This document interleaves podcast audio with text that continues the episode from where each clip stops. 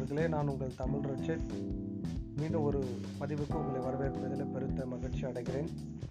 இன்றைக்கு இரண்டு சம்பவங்களை பற்றி நிகழ்வுகளை பற்றி உங்களிடம் பேசலாம் அப்படின்னு இருக்கேன். அதில் முதலாவது தமிழக மீனவர்களுடைய நூற்றி ஐந்து படகுகள் இலங்கை அரசால் ஏலம் விட தயாராக இருக்கிறது. தொடர்களே தமிழக மீனவர்கள் பிரச்சனை வந்து இன்றைக்கு நேற்று நடப்பதல்ல. பல ஆண்டுகளாகவே இது தொடர்ந்து நடக்கிற ஒரு சம்பவமாக இருக்கிறது. பல ஆண்டுகளாக நாம் செய்திகளில் இத்தனை பத்து இருபது முப்பது நாற்பது ஐம்பது மீனவர்கள் இலங்கை கடற்படையினால் கைது செய்யப்பட்டிருக்கிறார்கள். தமிழக மீனவர்கள் எல்லை தாண்டி மீன் பிடித்தார்கள். எனவே கடற்படையினர் இலங்கை கடற்படையினர் அவர்களை கைது செய்திருக்கிறார்கள். துப்பாக்கிச் சூடு நடத்தியிருக்கிறார்கள். அதில் ஒருவர் பலியாகி இருக்கிறார் மூவர் படும் காயம் அடைந்திருக்கிறார்கள். இப்படி நம்ம வந்து செய்தி பல வருடங்களாக கேட்டுக்கொண்டிருக்கிறோம். இதற்கு ஒரு தீர்வே இல்லை. இது வந்து ஒரு தீர்வு எடுத்திருக்கணும். யார் எடுக்கணும் அப்படின்னா அரசாங்கம் எடுத்திருக்க வேண்டும். தமிழகத்தை ஆள்கிற அரசோ இல்லை மத்தியில் ஆள்கிற அரசோ நிச்சயமாக இதுக்கு ஒரு தீர்வு எடுத்துக்கணும். ஏன்னா இத்தனை வருட பிரச்சனை. ஒரு வருடம் இரண்டு வருட பிரச்சனைகளை பல ஆண்டுகளாக இதற்கு ஒரு இதுக்கு ஒரு தீர்வு இல்லாமையே அப்படியே சென்று கொண்டே இருக்கிறது. மீனவர்கள் எல்லை தாண்டி விட்டார்கள். கடற்படையினர் அவர்களை கைது செய்து விட்டார்கள். அப்படின்றது தான் அதே பிரச்சனை. இதுக்கு என்ன தீர்வு எடுக்கப்பட்டது அப்படின்னா ஒரு தீர்வும் இல்லை. வெறும் கடித போக்கு தான் தமிழகம் தமிழகத்தில் ஆள்கிற முதல்வர்கள் பிரதமருக்கு ஒரு கடிதம் எழுதுவார்கள். அதற்கு அங்கே என்ன சொல்லுவாங்கன்னா வெளி வெளித்துறை அமைச்சர் வந்து வெளி அவங்க வந்து பேசியிருக்காங்க இலங்கை கிட்ட பேசியிருக்கிறாங்க. மீனவர்களை விடுதலை செய்வார்கள். அப்புறம் ஒரு ஒரு பத்து இருபது இல்லைனா ஒரு ஒரு மாதம் கழித்து அவர்களை விடுதலை செய்வார்கள் வந்து விடுவார்கள். சில சில நேரங்களில் படகு வந்து தருவார்கள் இல்லைன்னா தராமல் போயிடுவாங்க. இப்படி ஒரு நிகழ்வு தொடர்ந்து நடந்து கொண்டே இருக்கு. ஏன் இதற்கு தீர்வு செய்யவில்லை? ஏன் இதற்கு தீர்வு காணவில்லை? இதுக்கு பின்னாடி இருக்கிற அரசியல் என்ன? அதுன்றது தான் இப்போ நம்ம வந்து தொடர்களே இரண்டாயிரத்தி பதினான்கு முன்பதாக காங்கிரஸ் ஆட்சி செய்தது. அப்பொழுதும் இந்த பிரச்சனை தமிழகத்தில் இருந்தது. அப்பொழுதும் தமிழக மீனவர்கள் இலங்கை கடற்படையினால் கைது செய்யப்பட்டார்கள். அப்போவும் வந்து துப்பாக்கிச்சூடு நடந்தது. காங்கிரஸ் ஆட்சி செய்கிற பொழுது தமிழகத்தில் திமுக வந்து அவங்களுடைய காங்கிரஸ் கூட்டணியில் இங்கு ஆட்சி செய்திருந்தார்கள். அவர்களும் இந்த பிரச்சனைக்கு எந்த ஒரு தீர்வும் கொண்டு வரலை. எந்த ஒரு எந்த ஒரு சுமூகமான முடிவும் வந்து எட்டப்படவில்லை. இதில் வந்து கடிதங்கள் எழுதப்படும். மீண்டும் அவர்கள் கடிதம் எழுதுவார்கள். மத்திய அரசிலிருந்து தமிழக அரசுக்கு கடிதம் எழுதுவார்கள். இப்படி தான் போய்கிட்டு இருக்க கண்டி. மீனவர்கள் பிரச்சனைக்கு ஒரு பெரிய முடிவு எட்டப்படவே இல்லை. பின்பதாக இரண்டாயிரத்தி பதினான்கிலே மோடி அரசு பிஜேபி அரசு வந்து பதவியேற்றது. அப்புறம் வந்து அதற்கு பின்பதாக ஏடிஎம்கே அரசு அதிமுகவின் அரசு இங்கே தமிழகத்தில் வந்தது. அப்பொழுதும் இந்த பிரச்சனை தொடர்ந்து கொண்டே இருந்தது. அவர்களும் கடிதம் மட்டும்தான் எழுதியிருந்தார்கள். வேற அவர்களுக்கு வந்து முடிவு வந்து எட்டப்படவே இல்லை. மீண்டும் திமுக ஆட்சிக்கு வந்திருக்கிறது. எட்டு மாதங்கள் அவர்கள் ஆட்சி செய்திருக்கிறார்கள். பல சாதனைகள் புரிந்திருக்கிறார்கள். இல்லை என்று நாம் சொல்லவே முடியாது. வேக வேகமாக மக்களுடைய பிரச்சனையை எடுத்து கையாண்டு இருக்கிறார்கள். பல பிரச்சனைக்கு தீர்வு கண்டிருக்கிறார்கள். குறிப்பாக நான் சொல்ல வேண்டும் என்றால் இதுவரை எத்தனையோ அரசுகள் எத்தனையோ முறை ஆட்சிக்கு வந்தாலும் கூட இல்லை மாற்று கட்சியினர் ஆட்சிக்கு தமிழகத்தில் இருந்தபோது கூட மலம் அழு அள்ளுவதற்கு ஒரு கருவி வேண்டும். முன்னாடி திமுக ஆட்சி செய்த பொழுது கூட இதற்கு முயற்சி எடுத்தார்கள். ஆனால் அவர்களால் அதை அதை வந்து அந்த திட்டத்தை வந்து கொண்டு வர முடியல. ஆனால் இம்முறை இந்த முறை வந்து பார்த்தீங்கன்னா ஒரு ரெண்டு மாதத்துக்கு முன்னாடி அதை ட்ரையலில் வச்சுருந்தாங்க சென்னையில். இப்போது அதை வந்து இம்ப்ளிமெண்ட் பண்ணியிருக்கிறாங்க மல்லம் அள்ளுவதற்கு மனிதர்கள் இனிமேல் குழியில் இறங்க வேண்டாம். அதற்கு ஒரு ரோபோ கருவி கண்டுபிடித்து அந்த பிரச்சனைக்கு வந்து ஒரு தீர்வு கொண்டு வந்திருக்கிறார். தொடர்களை அதே போன்று ஏன் வருட கணக்காக இந்த பிரச்சனை நடந்து கொண்டே இருக்கிறது? பல மீனவர்கள் குண்டடிப்பட்டு இறந்திருக்கிறார்கள். பல மீனவர்கள் நோய்வாய்ப்பட்டிருக்கிறார்கள். பலர் தங்களுடைய படகுகளை இழந்திருக்கிறார்கள் உடைமைகளை இழந்திருக்கிறார்கள் உயிருக்கு போராடி தப்பித்து உயிர் வாழ்ந்து கொண்டிருக்கிறார்கள். அப்படி இருக்கிற சூழ்நிலையில் ஏன் மத்திய அரசும் இதற்கு செவி சாய்ப்பதில்லை? தமிழகத்தில் ஆளுகிற எந்த அரசும் செவி சாய்ப்பதில்லை? மீனவர்களை ஒருவேளை மீனவர்கள் என்பதனால் செவி சாய்க்கவில்லையா?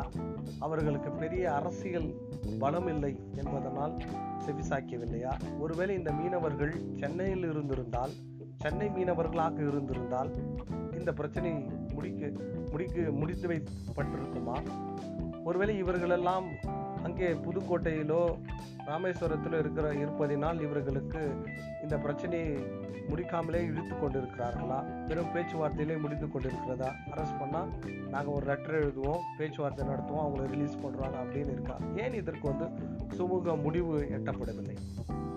தோழர்களே இதை பற்றி நாம் வந்து செய்திகளை சேகரிக்கிற பொழுது நவீன கருவிகள் வந்து மீனவர்களுக்கு கொடுக்கப்பட்டிருக்கிறது. இப்போ நம்ம வந்து வாக்கி டாக்கி அப்படின்னு சொல்கிறோம் அந்த மாதிரி வாக்கி டாக்கிஸ் நேவிகேட்டர்ஸ் நீங்கள் வந்து நடுக்கடல் மீன் பிடிக்கிற பொழுது கரைக்கு வந்து தகவல் அனுப்புகிற கருவிகள் சேட்டலைட் பொருத்தப்பட்ட நேவிகேட்டாஸ் சேட்டலைட் சிக்னல்ஸ் பொருத்தப்பட்ட நேவிகேட்டாஸ் இருக்குது இதெல்லாம் கொடுக்கப்பட்டிருக்கிறது.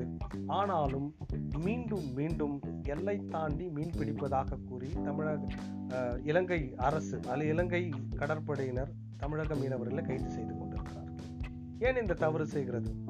இப்போ இதுக்கு ஒரு சொல்யூஷன் கொடுக்கணும்னா ஒரு டெக்னாலஜிக்கலாக ஒரு டெக்னிக்கல் டெக்னாலஜிக்கு சார்பாக ஒரு சொல்யூஷன் தராங்க. நேவிகேட்டர்ஸ் இப்போது வாக்கி டாக்கி இந்த மாதிரி நிறைய விஷயங்கள் வந்து அலாரம் இப்போ வந்து நீங்கள் வந்து எல்லை தாண்டி போகிறீங்கன்னா உங்களுக்கு வந்து ஒரு அலாரம் செட் பண்ணியிருப்பாங்க. அந்த அலாரம் உங்களுக்கு வந்து இன்டிமேட் பண்ணும். நிச்சயமாக இன்டிமேட் பண்ணும்.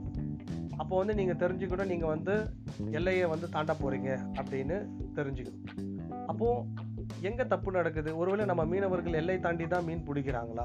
அவங்க வந்து எல்லை தாண்டி போய் மீன் பிடிக்கும் போது தான் இலங்கை கடற்படையினால் இலங்கை படையினால் கைது செய்யப்படுகிறார்களா?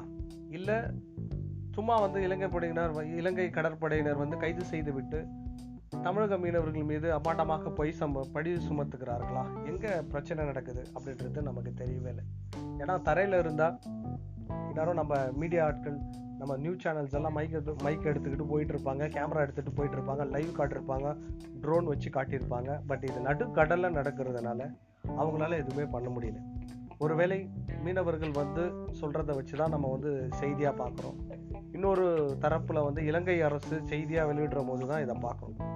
ஆக இப்போ இங்கே அது நடுக்கடலில் எல்லை தாண்டுகிற பொழுது என்ன நடக்கிறது? எல்லையை நிச்சயமாகவே தாண்டுகிறார்களா? இல்லை சில வந்து கடற்படையினர் இந்த இலங்கை கடற்படையினர் வேணுமென்று இவர்கள் மீது வழக்கு பதிவுபடுகிறதா? பதிய பதிய பதிவு செய்கிறார்களா என்பது நம்ம தெரிஞ்சுக்கணும். இதற்கு பின்பதாக பெரிய அரசியல் இருக்கிறது. ஏன் அப்படின்னா நண்பர்களே நீங்கள் வந்து இலங்கை அப்படின்ற ஒரு ஒரு சின்ன நாடு. இன்னைக்கு வந்து பொருளாதாரத்தில் வந்து பார்த்தீங்கன்னா சீனாவை சார்ந்திருக்கிற ஒரு சிறிய நாடு. இப்போ இப்போ இருக்கிற எக்கனாமிக் கண்டிஷனை பொறுத்த வரைக்கும் இலங்கையில் வந்து பயங்கரமான ஒரு ரெசிஷன் போகுது. அதுவும் ஹை இன்ஃப்ளேஷன் ரேட் வச்சுருக்குறாங்க. ஒரு ஒரு கிலோ அரிசி கூட வந்து பார்த்திங்கன்னா இரநூறு முந்நூறுரூவாய்க்கு விற்று கொண்டிருக்கிறது. அந்த நிலைமையில் இருக்கிறார்கள். அவர்களை முழுக்க முழுக்க இயக்குவது அப்படின்றது வந்து பார்த்திங்கன்னா சீனா தான் அவங்கள இயக்குவது. ஒருவேளை இந்த இந்த கைது நடவடிக்கை எல்லாம் இந்தியாவை அச்சுறுத்து அச்சுறுத்துவதற்காக சீனாவை சீனாவால் அழுத்தம் தரப்பட்டு இலங்கை கடற்படையினர் செய்கிறார்களா? இல்லை சீனா தலையிட்டு இருக்கிறதே நம்ம வந்து இதில் வந்து தலையிடக்கூடாது என்று மத்திய அரசாங்கம் வந்து தலையிடாமல் இருக்கிறது. ஏன்னா லடாக்ல நம்ம பார்த்தோம். அதாவது நீங்கள் பார்த்துருப்பீங்க அருணாச்சல் பிரதேஷோட ஒரு கிராமத்தை வந்து இந்தியா மேப்பில் இருந்த ஒரு கிராமத்தை அவங்க எடுத்துக்கிட்டால் சென்னை அதாவது சைனாவோட மேப்பில் சேர்த்து இது வந்து எங்கள் கட்டுப்பாட்டில் இருக்கிறது என்று சொல்லுகிறார்கள் சீனர்கள். ஆனால் அதை பற்றி நம்ம ஒரு கவலையும் படாமல் மத்திய அரசாங்கம் அதை பற்றி ஒரு கவலை இல்லாமல் கேள்வியும் கேட்காம அப்படியே விட்டுட்ருக்காங்க சொல்கிறாங்க சண்டை வரும்போது ஏதாச்சும் பிரச்சனை அப்படின்னா வந்து நாங்கள் படைகளை எடுத்துன்னு போயிட்டு பார்டரில் நிறுத்திட்டோம் அப்படின்னு சொல்கிறாங்க ஆனால் நம்ம வந்து சண்டையும் போடலை. அவங்களும் என்ன என்ன வந்து திரும்பி போனாங்களா? இல்லை வந்து அந்த கட்டுப்பாட்டு கொண்டு வந்த கிராமம் எந்த நிலைமையில் இருக்குன்னு நமக்கும் இவங்க தகவல் தெரிவிக்கும் ஆக இதில் வந்து சர்வதேச அரசியல் இருக்கிறது உள்நாட்டு அரசியல் இருக்கிறது. ஒருவேளை காங்கிரஸ் தொடர்ந்திருந்தால் இந்த பிரச்சனையை முடித்திருக்கலாமா? ஒருவேளை பிஜேபி அவர்களுக்கு தமிழகத்தின் மீது பெரிய அக்கறை இல்லாத காரணத்தினால் இந்த மீனவர்களை இப்படி தவிக்க விடுகிறார்களா? இல்லை மீனவர்கள் மீது தான் தவறு இருக்கிறதா? நூற்றி ஐந்து படகுகள் அதோட வேல்யூவை நீங்கள் கால்குலேட் பண்ணி பாருங்கள் பல பேர் சொல்கிறாங்க கடனில் தான் நாங்கள் வந்து அந்த படகுகளை. நிச்சயம். எனக்கே வந்து கன்னியாகுமரி மாவட்டத்திலிருந்து என்னோடு சென்னையில் நான் வே பணிபுரிந்த போது என்னுடைய அறையில் ஒரு மீனவர் நண்பர் ஒருத்தர் தங்கியிருந்தார். அவர் வந்து அவங்க வந்து பார்த்தீங்கன்னா ஒரு லான்ச் வச்சுருந்தாங்க. ஏழு நாள் பத்து நாள் கடலுக்கு போயிட்டு மீன் பிடித்து கரைக்கு எடுத்துகிட்டு வந்து வியாபாரம் செய்யக்கூடிய ஒரு வியாபாரி அவங்க. அவன் அவர் வந்து என்கிட்ட சொல்லும் போதெல்லாம் சொல்லுவார் எவ்வளோ இன்வெஸ்ட்மெண்ட் எக்கச்சக்கமான இன்வெஸ்ட்மெண்ட் ஒரு போட்டு வாங்கி அதுக்கு டீசல் போட்டு மீன் பிடிச்சி எடுத்துகிட்டு வந்து கரைக்கு சேர்த்து அது சரியான விலைக்கு விற்கிற வரை அவங்களுக்கு வந்து அதில் வந்து ஏகப்பட்ட இது இருக்குது நட்டம் இருக்கும் நட்டம் வரும். அதில் ஏகப்பட்ட விஷயம் இருக்குது ஆனால் இதெல்லாம் வந்து நம்ம வந்து பெருசாக வந்து கவனிக்காமல் அவர்களை வந்து தொடர்ந்து தவிக்க விட்டு கொண்டே இருக்கும். இதுக்கு ஒரு ஒரு நிரந்தர முடிவு ஒரு நீர நிரந்தர தீர்வு வந்து கொண்டு வரணும் அப்படின்னு நினைக்கிறாங்க அப்போதான் வந்து மீனவ மக்கள் அவர்கள் வீட்டில் அவர்களுடைய மனைவி பிள்ளைகள் வந்து நிம்மதியாக தூங்குவாங்க. இப்போ நூற்றி ஐந்து படகுகளுடைய வேல்யூவை போட்டு பாருங்கள் அதோட மதிப்பு எவ்வளோ இருக்கும் அவ்வளவும் வந்து இலங்கை அரசு எடுத்துக்கிட்டு எடுத்துக்கிச்சுன்னா இங்கே கஷ்டப்பட்ட கடின உழைப்பில் சம்பாதித்த இந்த மீனவர்களுடைய நிலை என்னவாக இருக்கும் அதுக்கு ஏதாச்சும் அரசாங்கம் வந்து இது இழப்பீடு தரப்போதா? மத்திய அரசாங்கமோ இல்லை வந்து தமிழக மீன்வர மீன்வளத்துறையோ இல்லை தமிழக அரசோ ஏதாச்சும் வந்து அவங்களுக்கு வந்து இழப்பீடு தரப்போதா? அப்படின்றதெல்லாம் இன்னும் நமக்கு செய்தி தெரியும். நம்ம பொறுத்திருந்து பார்க்கணும். ஏதேனும் இழப்பீடு தரப்போகிறார்களா? ஏன்னா இலங்கை அரசாங்கம் உறுதியாக இருக்கிறது. அந்த படகுகளை நூற்றி ஐந்து படகுகளை நிச்சயமாக ஏலத்தில் விடுவதற்கு அவர்கள் தயாராக இருக்கிறார்கள். அப்போது நம்ம அரசாங்க தரப்பிலிருந்து மீனவர்களுக்கு என்ன செய்ய போகிறார்கள்? நீங்கள் படகுக்கு வந்து இழப்பீடு தரலாம். ஆனால் அது கூடவே அவர்களுக்கு நிரந்தர ஒரு முடிவை வந்து நீங்கள் கொடுக்கணும். அப்பதான் அவர்களுடைய வாழ்வு நிம்மதியாக இருக்கும். இரண்டாவது விஷயம் நம்ம வந்து ஏற்கனவே போன எபிசோடில் இதை பற்றி பேசியிருந்தோம். கர்நா கர்நாடகாவில் ஒரு கல்லூரியில் இஸ்லாமிய மாணவிகள் வந்து புர்கா அணிந்து வந்ததற்காக அவர்களை வந்து அனுமதிக்காமல் வெளியே நிற்க வச்சுட்டாங்க. கேட்டுக்கு வெளியிலே நிற்க வச்சுட்டாங்க. இப்போ அதை தொடர்ந்து அங்கே வந்து பார்த்தீங்கன்னா ஒரு பெரிய ஒரு எழுச்சி வந்திருக்கு. அது எழுச்சி இல்லை அது வந்து தவறான ஒரு தூண்டுதலின் காரணமாக ஒரு பரபரப்பான ஒரு சூழல் வந்து ஏற்பட்டிருக்கு. என்ன எப்படியான சூழல் அப்படின்னா ஏர் இந்த மாணவர்கள் இந்த மாணவிகள் ஏன் தடுத்து நிறுத்தப்பட்டார்கள் அப்படின்னா அதற்கு முன்பதாக இந்த இந்து அமைப்பை சார்ந்த சில மாணவர்கள் காவி துண்டை கல்லூரிக்குள் அணிந்து வந்து விட்டார்கள் என்பதற்காக தான் அந்த அப்படி வந்து காவி துண்டு அணிந்து வரக்கூடாதுன்றது தான் இந்த தடை விதித்தார்கள். மதம் சார்ந்த எந்த ஒரு ஆடையும் அணிந்து கொண்டு உள்ளே வரக்கூடாது அப்படின்னு தடை விதித்தார்கள். அதை தொடர்ந்து தான் இஸ்லாமிய மாணவிகளுக்கு புர்கா போட்டுக்கொண்டு உள்ளே வரக்கூடாது என்று ஒரு தடை இருந்தது. தடை விதித்தார்கள். அவர்கள் இப்போ தொடர்ந்து போராட்டம் நடந்து கொண்டிருக்கிறார். அதை தொடர்ந்து இப்போ வெளியில என்ன ஆச்சுன்னா கல்லூரி மாணவர்கள் ஊர்வலம் செல்கிறார்கள். எப்படி ஊர்வலம் செய்கிறார்கள்னா காவி துண்டை அணிந்து கொண்டு ஊர்வலம் செ- செல்கிறார்கள். இப்போ நான் நம்ம நாடு எங்கே போகுது அப்படின்றத நாம் இப்போ நல்லா புரிஞ்சுக்கணும்.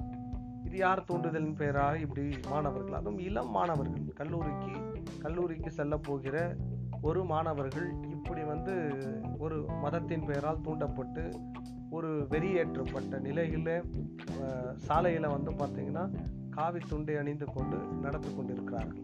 யாருக்கு எதிராக இந்த இஸ்லாமிய பெண்களுக்கு எதிராக நடந்து கொண்டிருக்கிறார்கள். அது கூடவே இப்போ எப்படி இவங்க ஜெய் ஸ்ரீராம் என்று சொல்லிக்கொண்டு காவி துண்டை அணிந்து கொண்டு நடந்து கொண்டிருக்கிறார்களோ அதே போன்று நீல துண்டை அணிந்து கொண்டு ஜெய் பீம் என்று சில மாணவர்கள் போராட்டம் நடந்து கொண்டிருக்கிறார்கள். தொடர்களே இப்படி இந்தியாவினுடைய இந்தியாவினுடைய அறுபத்தி மூன்று அதாவது டோட்டல் பாப்புலேஷனில் வந்து பார்த்தீங்கன்னா அறுபத்தி மூன்று விழுக்காடு இளைஞர்களாக இருக்கிறார்கள். அந்த அறுபத்தி மூணு இளைஞர்களையும் இந்தியா எப்படி எதிர்பார்க்குதுன்னா அவர்கள் இன்னும் இரண்டு மூன்று ஆண்டுகளில் ஒரு வேலை பெற்று வேலை செய்யக்கூடிய இடத்தில் வந்து சேர்ந்து விடுவார்கள். அப்போ உலகமே திரும்பி பார்க்குது. உலகமே எதிர்பார்த்து கொண்டிருக்கிறது. எப்படி இவ்வளோ பெரிய யங் பாப்புலேஷனை இந்தியா வந்து மேனேஜ் பண்ண போகுது? அவங்களுக்குலாம் வேலை கொடுத்துருமா?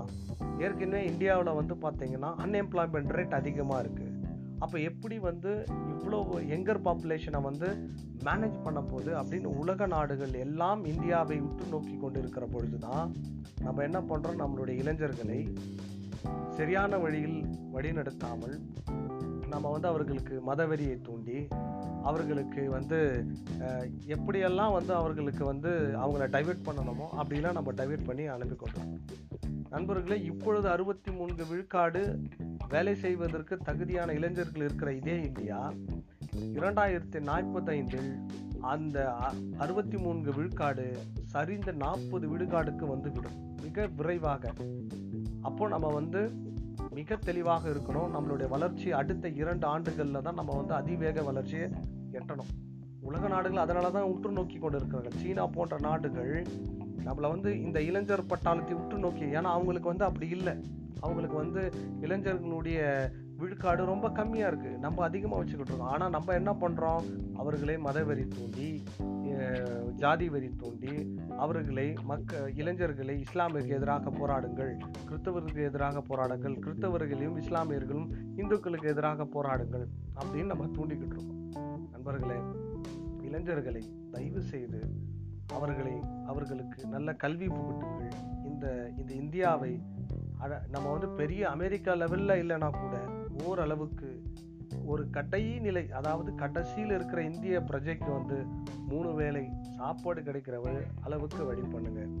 எனவே நீங்கள் அடுத்த தலைமுறையை சரியான வழிகாட்டுதலோடு நடத்துங்கள். நன்றி வணக்கம்.